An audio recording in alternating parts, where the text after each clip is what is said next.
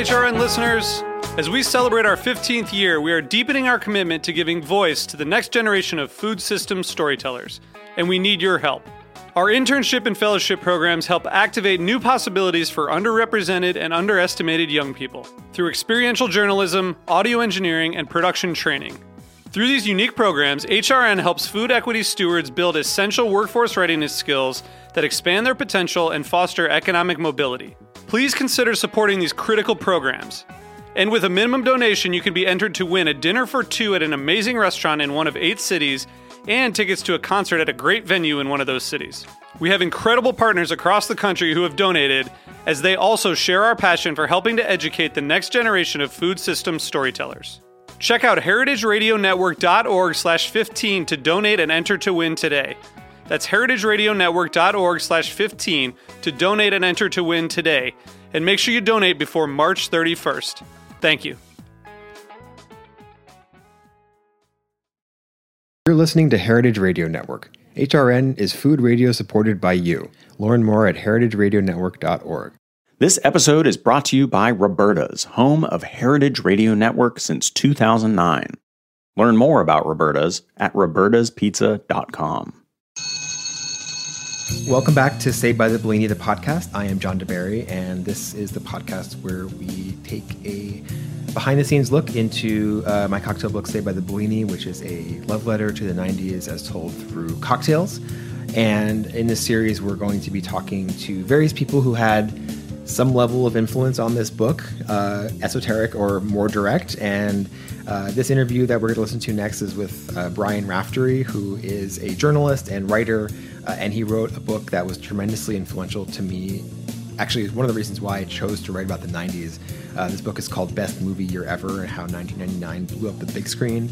And in this book, he talks about how it was this really special year for cinema and how it really defined kind of the 90s and sort of the way um, that we look at movies. Uh, and so many really iconic movies came out this year. That year, The Matrix, the Star, Star Wars Phantom Menace, you know, uh, Office Space. It's like every iconic 90s movie came out in that year. And reading that book kind of blew my mind to, to kind of put all those pieces together. And so I was so grateful that he, I emailed him out of nowhere and he got right back to me. He's super, super kind and uh, generous, generous with his time. Uh, and we just had a really enjoyable, really fascinating um, interview. And I hope you enjoy it too. Cheers. Okay, Brian. Hi. Thank you so much for thank you so much for uh, for joining me for this conversation. Um, yeah, no problem. As as I explained to you over email, I'm I wrote a book called Saved by the Bellini, which is a cocktail book that's kind of an ode to the '90s. Uh, yeah. And your book was actually one of the very early seeds uh, of my book. Uh, I, I, sort of casually got it from the library back in 2019. because I loved all these movies, and I was like, "Oh, this, this, sounds cool!" Like it's a very specific book about a very, you know, one year in, in cinema history. And I, I, I, read this book and I loved it so much that I actually set up. I should forward you the email because it's pretty amazing. I set up an entire 1999 film series that was going to run through the entirety of 2020 and I was going to have all my friends come over. We had this whole I had this whole elaborate voting system on how to pick which movie we would watch every month and um, something happened in 2020 that prevented me from, yeah. from actually doing it. Um, we only did one in January, and it was for being John Malkovich, and it was awesome. And my, I had friends who were planning on doing like PowerPoint presentations about office space and like labor rights. Um, so this book was like one of the kind of deep underpinnings for the, this book that I ended up writing last year. So it took a few years to gestate, but it was just such a such an awesome book, and I loved reading it. I I bought it, I got it from the library, and then I purchased it. Like that's the only time it's ever happened. Um, and you're you're you end up in the book in my book not I, I, name you in my acknowledgments, but the I have a I have a cocktail that's based on the Blair Witch Project. Um, that I love it. really heavily influenced by your chapter on the Blair Witch Project. But so I want to get to that. But at for, first, I just want to like I'm just so curious like how this book came about for you and why you picked this year of all the years that you could have possibly written about?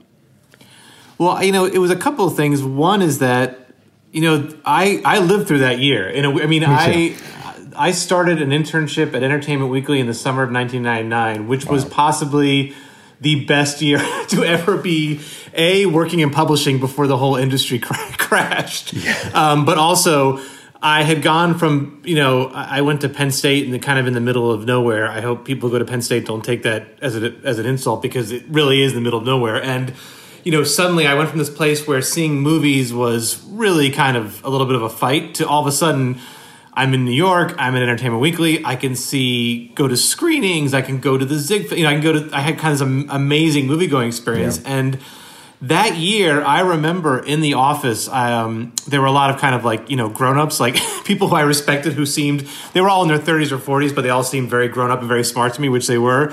And even in the, that summer, I remember kind of listening in on meetings and hearing people say, "This is a really good movie year." Did you guys all see Blair Witch. Have you guys seen the Ma- like? Mm-hmm. Is the mm-hmm. Matrix still playing? Have you guys heard about? Have you seen the trailer for Three Kings? You know, this, there was this conversation that something was going on that made it feel kind of really special. And that year, actually, I think in November of that year, Entertainment Weekly actually did a big cover story, basically before the year was even over, saying something is going on. Like there's a real sea change going on in movies right now. Maybe it's digital. Maybe it's the rise of, of this new generation of independent filmmakers. Maybe it's just the studios being adventurous again. But I do remember um, how exciting that year was as a movie fan. Um, but I didn't think of it as a book until many years later. I think um, you know you talk you talked you talked about a calamitous event in 2020. There was actually another calamitous event in the fall of 2016. Not sure if you remember what that what that mm. was hmm. back when the world split apart. Mm. Um, but I started thinking about Y2K. Like things were so grim uh, after that election that I was really thinking about Y2K, and I was kind of like, I should do a book on Y2K and, and 1999 and what that year felt like. And I did a whole proposal, book proposal on all these big cultural and political and social events of 1999.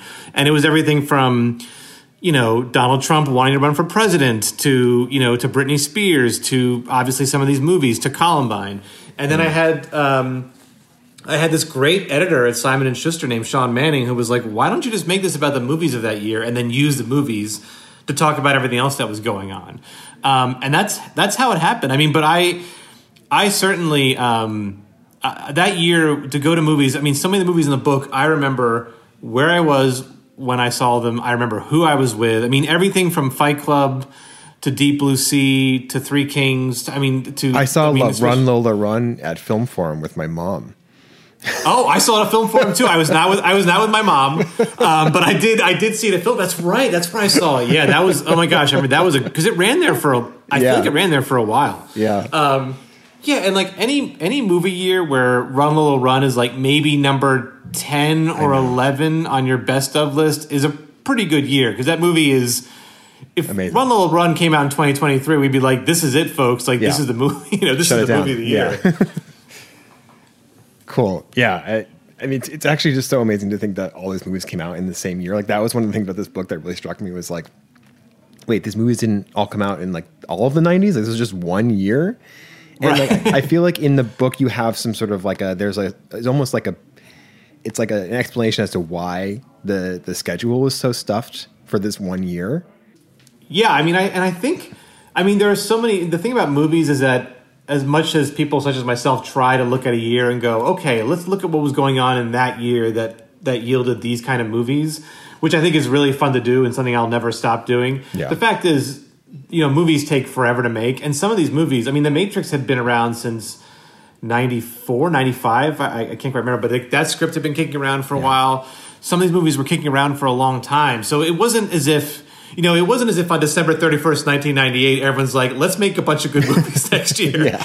But it really was, you know, it was it was a couple different things. One is I do think um, I do think the studios had really kind of shot themselves in the foot in the toward the end of the 90s. I mean, for all the nostalgia about 90s big studio filmmaking and and I have some of that. I mean, I love I love the fact that LA Confidential was like a giant Warner Brothers big star. You know, I love those kind of movies that the studios were making back then they were also losing money on they were making so many bad sequels. They were really trying to replicate formulas that had worked earlier in the decade. They were kind of they had stars but didn't quite know what to do with all the stars. They were making movies like the odd couple 2 and it was like what you know there's a lot of junk in those last five years of the 90s so i think there was a sense that I think one of the big reasons these movies arrived when they did is because I think the studios in the mid to late '90s were like, we've got to do something different. Um, you know, certainly when they, I think, you know, something when, when, Godzilla didn't do as well as everyone thought, I think people were like, we, maybe we should try to split our cover our bets a little bit and not just make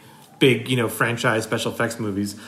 But I think I think the other big reason this year happened the way it did was just one of these weird, and, and I don't think this will ever happen again. Uh, um, and I'm not a would this movie get made now kind of person because I just right. feel like movies get made the year they're supposed to get made and whatever. But I do think you had multiple filmmaking generations at that point, all kind of reaching this real kind of sweet spot in their careers. I think you know you had people like Soderbergh who'd come up in the late '80s, early '90s indie scene who was who was making a big swing again. You had people who were kind of in the middle point of their career, like David Fincher, who you know was is you know a studio guy and had started out in the early '90s and or started out with movie music videos in the '80s. You had Michael Mann. You had these kind of you know kind of mid level, middle aged sort of guys. And then you had, you know, Kubrick making his last movie. You had Scorsese making Bring Out the Dead. You had George Lucas directing his first movie in like 22 years. You had, so it was really kind of like all these. You don't get a year where all these different generations a are really kind of firing on all cylinders creatively, but also b getting the money to do whatever they want. And that it, it just kind of felt like this one. There was like this weird period in the late '90s where everyone kind of got to make the movies they wanted to make. That's that's obviously not true because when you look at who got to make these movies, it's obviously 98% straight white guys. So right. obviously a lot of people were not getting, getting to make the movies, but there was there was at least room in the studio system for you know, or in the indie system, like for Kim Peirce to make Boys Don't Cry, or mm-hmm. you know, Spike Lee got a huge budget for Summer of Sam, which is a you know a serial a serial killer movie bankrolled by Disney. You know, it's like there was all these weird things that just absolutely would not happen now um, for all kinds of economic and cultural reasons. But it, it, I don't know. I think I think there was a weird, just sort of a risk taking let's try something new because the old stuff's not working um, kind of belief in the late 90s and they had a lot of talented people to turn to to try to make that change happen yeah and then also you talk a lot about kind of this y2k um, anxiety about. oh yeah yeah and, and i don't know how much of that is really because when i would talk about that with filmmakers they're kind of like eh you know i mean I, again because some of these things have been in the works for so long but i do think that you know, even though I don't think that I doubt David Fincher was thinking about Y2K every single day when he was working on Fight Club, but that stuff does seep in. I mean, yeah. there is, you know, we we we turn to artists for a reason, and one of it is be, one reason is because they, whether they know it or not, and for better or worse, they have these kind of finely attuned radars that we don't have, and they kind of can sense things sometimes that are going on or about to happen. And I do think there is kind of a real low, un, you know, low lying kind of Prozac Nation era of anxiety running through a lot of these movies. Um, you know, I mean, The Matrix is either a real celebration of the future or a complete like preview of, of, of, apocalypse, depending on how you look at it. And, and I think Fight Club's the same way. I think even saying like Office Space is really kind of for everyone who just laughs at the, them beating the fax machine with a baseball bat. There's a lot of real anxiety, and I mean, a lot of the. I mean, if you look now at how people feel about corporations and work I mean, that's what Office Space is about. It's about feeling completely de-individualized by a big company and wanting to wanting to break free of all those structures, even though it's also just about you know a bunch of guys pranking their bosses and stealing stealing money from their from their very dumb superiors. You know. Yeah, I mean, people still quote that movie pretty heavily to this day. Yeah. Oh my gosh. Yeah. It's still. I mean, uh, these movies are all just overly. I mean, they're still making sequels to some of them. I mean, they just made another Matrix movie a couple years ago. These all these movies stick around. Most of these movies have stuck around in a way that I didn't even foresee five or six years ago. I didn't. I didn't think there'd be you know another Tracy Flick book. You know what I mean? Like I, I didn't. I read that. It was pretty good. How is I? You know, I have to say I love Tom Perrotta, and I, I think that's on my library res- reserve list. Yeah, um, I, I, yeah, I had it on a hold on my hold list for a long time too, and it was. I actually hadn't read the first book because it, it, I just I didn't read it, so um, I hard to compare it to you know the movie to the to the to the book sequel, but it definitely like I don't know. I feel like there's it re- reminding me of a lot of the I forget which filmmaker you quoted or which historian or whoever it was, but basically like oh it was the someone who lives in Vermont. I forget anyway. I'm not being very articulate right now, but this basically that every 20 to 30 years there's like this bumper crop of films and there's sort of this cycle of of like kind of rebirth. Um, and, yeah. and it, that was kind of what happened in, in 1999. And um, is that is there any kind of risk of that happening again? Do you see? Because I feel like we're in a similar moment where there's like a lot of this franchise fatigue. Uh, Yeah. and, and we are kind of looking back. I mean, I think that you know the 90s are actually like people are now look, looking to Y2K like as a decade as sort of the the the nostalgia center right now. But I think that Right. a lot of what was laid out, you know, by the late '90s is what ended up Y2K actually being. Do you Yeah. think that we're in a similar moment where we're going to have another 1999 uh, year? I you know it's funny because I'm always I am and this drives people I know crazy. I I I think every year is a good movie year. I mean I still go to the movies constantly, despite the fact that I'm you know every every sort of demographic kind of in my favor or every sort of demographic touch point about me is like I have kids, I'm middle aged, I don't have a big disposable income, but I still I mean going to the movies is still one of my favorite things, and I still get very excited. And actually, when I walked out of How to Blow Up a Pipeline a few weeks ago, I really felt uh, like I was like I really felt like it was 1996, 97 again. Not because that movie is a throwback; it's a very modern. It's a, it's an extraordinarily good film, but there was a real kind of righteousness, intelligence, and real kind of like uh, I don't know if I can curse, but like a screw you-ness to that movie that I really, re- really responded to. And I really felt like I'm like, this is something that had, had it come out in 1997, 98, 99, would have made like 15, 20 million dollars like within a couple. I mean, it would have been kind of a phenomenon.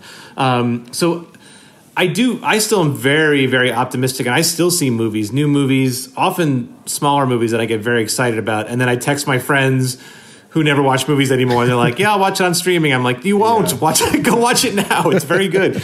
um, so I don't. I don't know if you'll ever get a, a, a year in which so many movies feel so monumental because I, I think the movies feel smaller nowadays. I mean, just because there's so much else out there. I mean, there's there's Twitch, there's TikTok, there's very well made television. Mm-hmm. Um, and so I don't know if you'll ever get a year quite like that. Yeah. I do feel though there is still room in the studio system, and there is still room, um, especially in among the indie world, to really have really kind of exciting stuff kind of break through. I mean. I thought I walked out of everything everywhere all at once when I, I saw a couple times in the theater last year, and I felt like well, it sort of felt to me like it was uh, just sort of it was like it felt very much like the Matrix I to me. I felt like so, I, I yeah. Yeah. I mean I felt like you know I was seeing as a 46 year old so and I really enjoy I really enjoyed the movie a lot. Um, but I felt man if I was 18, 19 or 20 and I saw this movie my head would just explode and all I would want to do is watch more movies like this, which is kind of what I think happened with that movie. I mean, it seems to really resonate with people who are much younger than me. Um, so I still think you can get those movies like that, and they can still occasionally get really big. I just think the idea of having so many of them that you're almost exhausted by is is tough. I just don't think that there's. Um, I just don't think there's kind of the, the cultural inventory for to, for that right now. I don't think movies can reach quite as big, but that could happen again. I mean, if you look at everything in the last six months, everyone suddenly wants to go back to theaters. Movie, you know, Yeah. movie studios want to put pe- movies back into theaters. They want theatrical runs, and if they're willing to take risks like that, maybe they're going to take some bigger creative risks as well. Totally. Um, you know, the reason why I chose to write about the 90s, you know, it was the decade where I kind of became an adult. And, uh, you know, it was very pivotal for me personally, just as a person growing up, but I think also as a decade in our culture, it was like the decade where we entered it with basically without the internet and we exited it with the internet. And it, I feel like so many cultural shifts that um, occurred uh, that we're living in now or kind of happened in the 90s um, and i- is that like is is there something special about the 90s for you uh, in in like in culture in in movies uh, that kind of was like distilled you know even to its more essence by 1999 like was 1999 the 90s of the 90s That's funny. I mean, I mean, it's personally, I think so because I think I'm a few years older than you. So I think I started the '90s by being very music and movie obsessed, but mm. I was only 13 or 14. So the idea of having my own kind of independent life where I could choose what concerts I, I could go to any concert I wanted to, I could go to whatever movie I wanted to. That didn't happen when I was 13, 14, 15 years old and, Right. you know, working in a concession stand and not, you know, and I didn't have my own car. And then by by 1999, I did feel like you know I was suddenly living in New York, so I felt like I felt like that was, you know, I, I, I really try not to be overly nostalgic um, because I just think it's it can kind of bring you down. But when I Yeah. think about um, my professional life and my personal life, kind of m- meshing in a way, I think that year and the years that followed were kind of really a peak for just just a very pleasurable moment for me and a really fun time. And the fact where and the time where I got to do all the grown up stuff I wanted to do as a kid, even though I was not very grown up for a 20, 25 year old back then. um, so yeah, personally, I mean, I felt like, you know, I just, I, you know, I came, I really did come of age in that decade as well. And, and I do think the movies of that year, you know, it's funny. I went, I went a couple of months ago to, um, a the- I live in LA and I went to, to go see, there was a 70 millimeter brand new 70 millimeter print of Boogie Nights that they were showing. And it was Paul Thomas Anderson was introducing it and John C. Reilly was like a special guest. And it was really one of the best. I mean, it was just, I went with some friends. It was just, just a blast. I mean, just, I love that movie. I'd seen it a bunch of times. I had not seen the theater.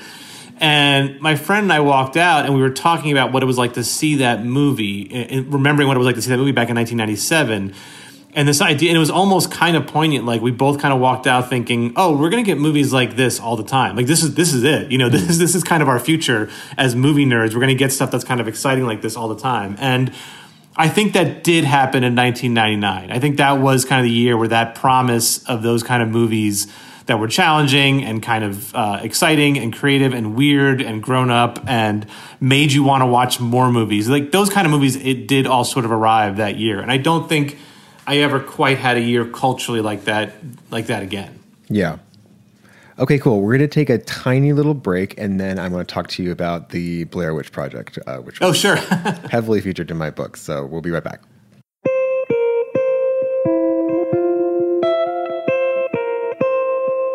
This episode is brought to you by Roberta's, home of Heritage Radio Network. Roberta's was founded in Bushwick in 2008 and has become one of the most iconic restaurants in the country. HRN made its home inside of Roberta's in 2009, and together they have become part of the DIY fabric of the neighborhood. Roberta's is open for lunch and dinners seven days a week and serves much more than just the famous wood fired pizzas.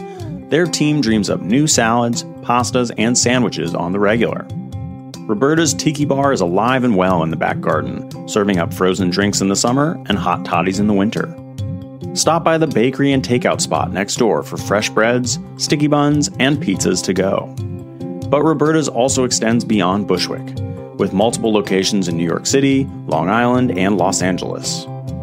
You can also find their frozen pies in grocery stores around the country. The spirit of Roberta's, like Heritage Radio Network, is everywhere. Here's to many more years of pizza powered radio. Learn more about Roberta's at robertaspizza.com. So we're back with Brian Raftery, author of Best Movie Year Ever: How 1999 Blew Up the Big Screen. And um, in in my book, Saved by the Bellini, I have a uh, cocktail that's based on uh, the Blair Witch Project, uh, which is a movie that I myself saw in 1999 uh, and was sort of reintroduced to the how it was made and, and just how unique of a movie it was by by your book, and, and it really was you'll read their head note for it. And it's it's very much you can tell you can tell I read your book by reading this. And I just want you to hear from you about like what you know I, I have my own probably hypothesis about why this movie was so special but what what to you was made this movie so so worth writing about? And I think there's probably a reason why it's the first one in the book that you that you cover Yeah, I mean, it, I mean, one thing that helped me a whole lot in the book was like I was able to cover right about the year chronologically, and Blair Witch, Oh, okay. you know, you arrived, you know, premiered at Sundance in January 1999, so that was very convenient Okay. for a structure. Stru- but also, I do think that movie.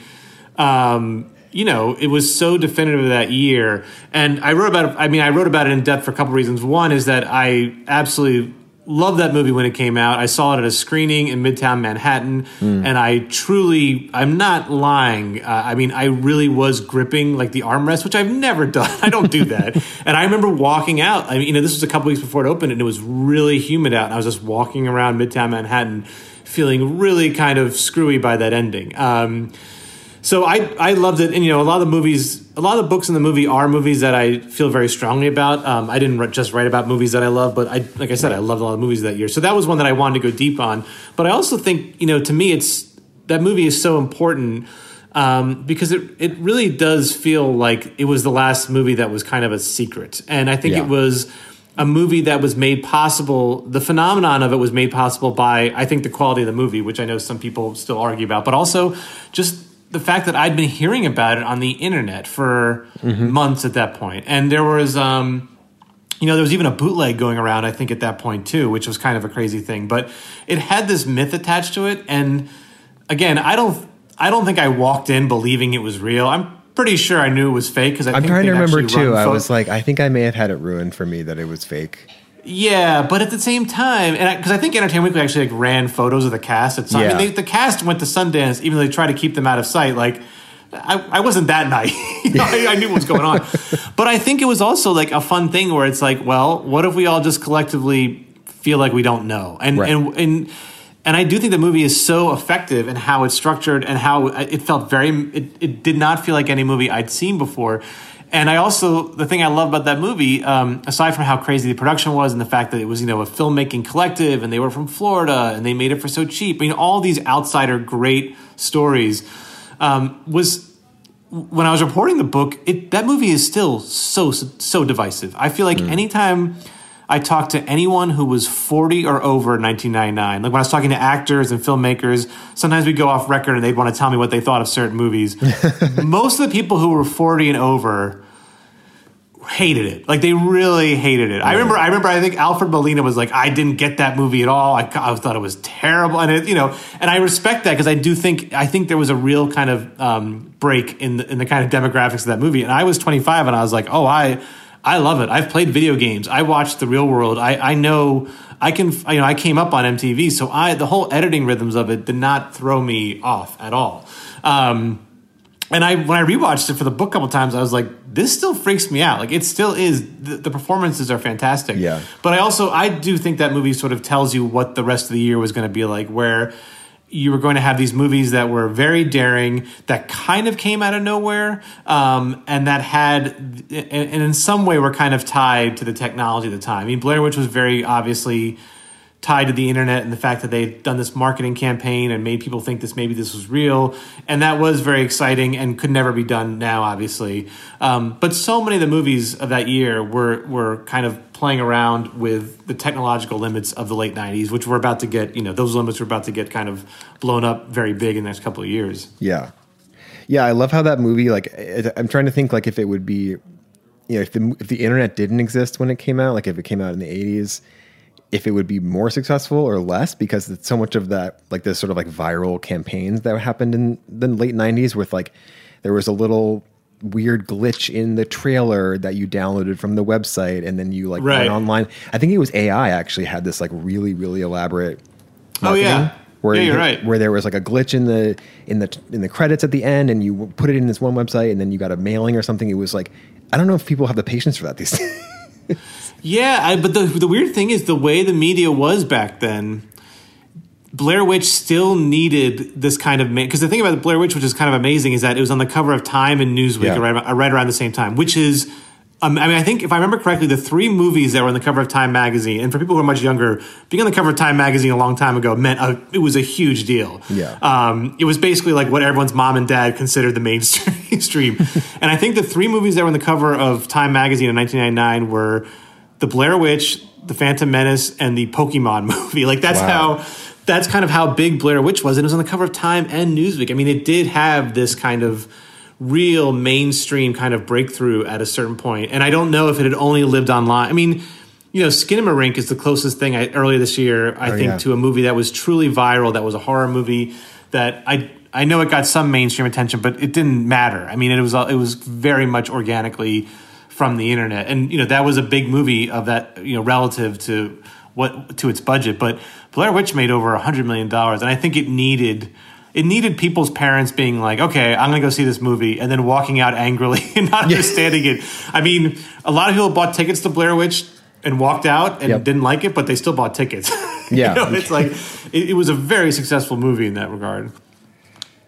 Yeah, it was. Um, and what do you think about uh, just like the how that sort of affected like movie making going forward from that? Like, what do you think that it was like allowed people to make movies that were more like that and more kind of informed by I think you said Resident Evil in the book, and I think that that totally prepared me to watch this movie. But like, was it sort of like a, a, emblematic of what was going on, or was it sort of like ushering in like permission for people to kind of like take a more like raw and real approach to filmmaking and and kind of have like less of an attachment to these like very coherent narratives that kind of was you know standard for for filmmaking prior to that?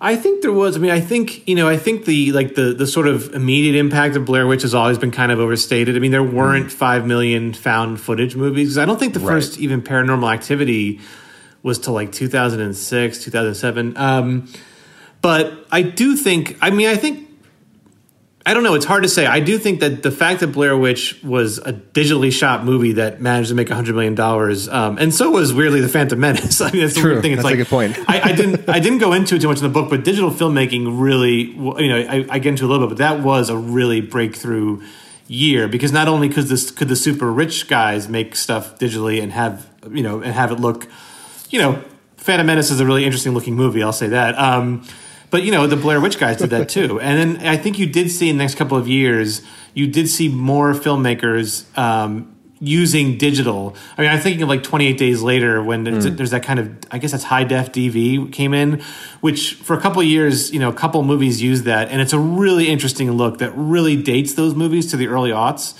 Um, but I certainly think Blair Witch kind of opened the floodgates for that. But I also feel like if Blair Witch hadn't done it, someone else, someone else would have. And yeah, and I think, you know, a lot of movies that year were messing around with narratives. I mean, Run Lola Run was, you know, it's the laziest thing to do is to compare it to a video game structure, but that's literally what literally it is. What it you keep getting a new life. Yeah. And I think I think at that point I mean, I, I, do think there probably was a divide in who got Run Lola Run and who got uh, Blair Witch based you know on age but i I, yeah. I think those movies i mean i think for if you were young enough to understand the language that those movies were trying to um, adapt from film you you could run with it and you could kind of run with anything after that you know and but the 90s had also i mean the limey is also a great example of a movie that just uses fantastic editing and kind of blurring memory and what's real and what's going on you know there's no kind of temporal kind of through line mm and you know that's based that's inspired by an old Lee Marvin movie. So movies have always been kind of screwing around with structure a little bit, but I do think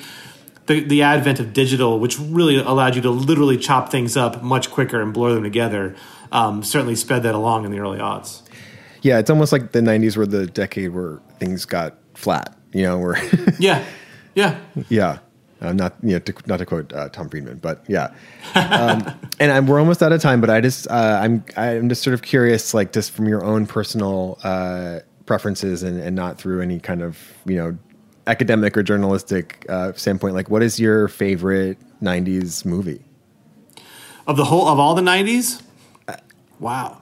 I don't know. I walked. Out. Is it easier? Is it easier to pick a '99 movie? no, it's. I mean, it's, it's. They're both hard. I mean, I did walk out of Boogie Nights, and I remember being like, I think this might be. I was just like, I hadn't seen a long time, and I was like, I do think this might be. Like, it's just, it is such a pleasurable movie, and I know it's, you know, it's it has the same I don't know. It's tough. It's really tough because there's been there was so many movies. I mean, it's funny. My 12 year old just had a bunch of friends over and they watched Clueless, and I'm watching a bunch of 12 year olds watch Clueless, and they're laughing at everything, and I'm laughing wow. at all this stuff, and I'm like, this holds up remarkably well. It like does. it's just like I can't imagine. I can't imagine how these jokes. I, when we started, I'm like, is this movie going to make sense to a bunch of 2023 kids? But it did. It's and it's a really. It's like maybe it's probably the best comedy of that decade. It really holds up so well, and it's very funny and very sweet. And um, but at the same time, you know, some movies in '99, I love The Limey. I love um, Three Kings. I and I, you know, a lot of these movies, I I could easily change my list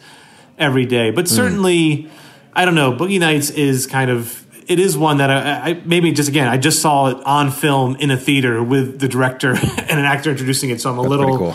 you know re- re- recency bias, but I really was struck by how. Um, how funny that guy was at 26, 27 years old, because I feel like there's a lot of very young, talented filmmakers now, mm. and I, I, don't see the sense of humor. Uh, I see a lot of skill, I see a lot of visual artistry, I see a lot of big swings. I don't see, I don't see um, I don't see the comedy chops for some writer directors right now who think they are funny. okay. Who I think are amazingly. I'll put this way: I think Babylon was an amazing looking movie, absolutely fantastic. I love the cutting of it. I love so much about it. I think anytime it tried to be funny, I was just like, oh boy, this. I is heard not- very mixed things not- about that. yeah, it's worth seeing for sure, and I'm glad I saw it. I just think there's a couple of writer directors right now who I, I don't I, I just I'm kind of marvel marveled still that Paul Thomas Anderson at that age was able to be that that funny in Hmm. Yeah. a way that. Uh, but anyway, but that'll you know you can ask me tomorrow and I have a different answer. cool. I love that you mentioned Clueless. I have a Clueless drink in the in the book. I saw that, yeah. and I, uh, yeah, I really try to. It's like I think the world was like changed. Like there was like before Clueless and after Clueless. This is the way that it that changed everything. it's a really great movie, and that's another movie I remember seeing on opening weekend. And I, you know, I was I don't know, I was like nineteen or twenty, and probably Yeah. thought I was I was definitely past teen movies at that point. But that one, I you know, I loved Fast Time. So if she's making another teen movie, and Right. I I still think it's watching it now. I'm like these jokes are It holds up. They're nine, yeah, they're '90s specific only in that the movie is set in the '90s. Like everything else about that about high school is pretty much still true. Um, And they had cell phones, so it's like it's enough Yeah. you can relate to it today. it's just enough Yeah. technology where it's familiar still. Yeah. Yeah, no, it's it's it's, it's that is a really that's just one another one that I recently watched, and I was like, this holds up remarkably well. Like uh, this was this was a good time.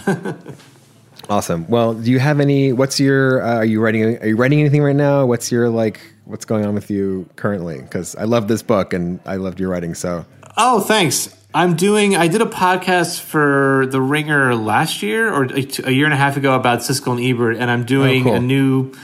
I'm doing a podcast uh, for Spotify and The Ringer right now, and I, they haven't announced what it's about, so I actually don't know if I can even say, um, right, well. which makes it sound like it's much juicier than it is, but. Um, It is about film history uh, in a very specific way. oh, so I've been great, very, very cool. excited to do that. yeah. I'm on. I'm on our Ringer podcast too. I'm on Recipe Club with uh, Yes. my Oh, yeah, former cool. boss David Chang. Yeah. So so I guess we're we're podcast neighbors. By the way, I'm so sorry. My landline, which we only have for earthquake emergencies and is not rung in two years, is ringing. So we can, if you need to redo something uh, No, the last minute, let it's me a know. it's a '90s reference. Yeah. It's true. I have a I have a landline. Look, I, I sometimes I still do phone interviews on landlines. Right. But yeah, there's. Still, I hope there's not an when- actual when- inter- earthquake happening right now. Yeah, no, it's not. It's just it's a telemarketer, but it is when the phone does ring every once in a while. It is genuinely jarring. It's like being in Scream. You're like, oh my god, like why is we have a phone? Why is it ringing? Um, yeah, I should. Uh, if my wife ever picked up the phone, I would call it and do the Scream voice at some point. But she's she has not picked up this phone in many years. There's no reason to. All right. Well, I think that's a great place to end. Sure, yeah. Thank you so much for joining me. This is a real pleasure and a kind of a dream come true for me. So Oh, thanks, John. Good luck with the book. It looks really cool. I looked at the page you sent me. I, uh, I don't drink, but I would drink some of those, uh, the ones that have the alcohol-free versions. So that's very cool. yeah, we have. I got about about twelve percent alcohol free. Cool. That's great. That's all we need. Yeah. Yeah. Exactly. All right. Well, thanks again, and um, yeah, have a good one. You too. Take care, take care, John. All right. Bye bye. Saved by the Bellini is powered by Simplecast. Thanks for listening to Heritage Radio Network, food radio supported by you. Keep in touch at heritageradionetwork.org slash subscribe.